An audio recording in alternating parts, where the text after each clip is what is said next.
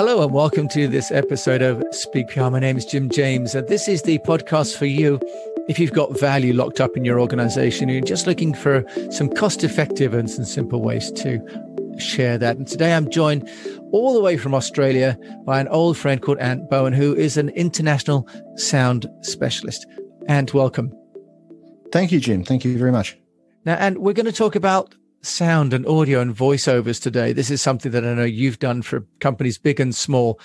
Tell us, you've mentioned before that it's expensive to get an amateur to do your voiceover. Why is it worth the investment to spend a bit of money to get the right voice for your brand? Right. Well, yes. Um, I guess in some ways, yes. There is the old saying of uh, if you think it's expensive to hire a professional, hire an amateur first.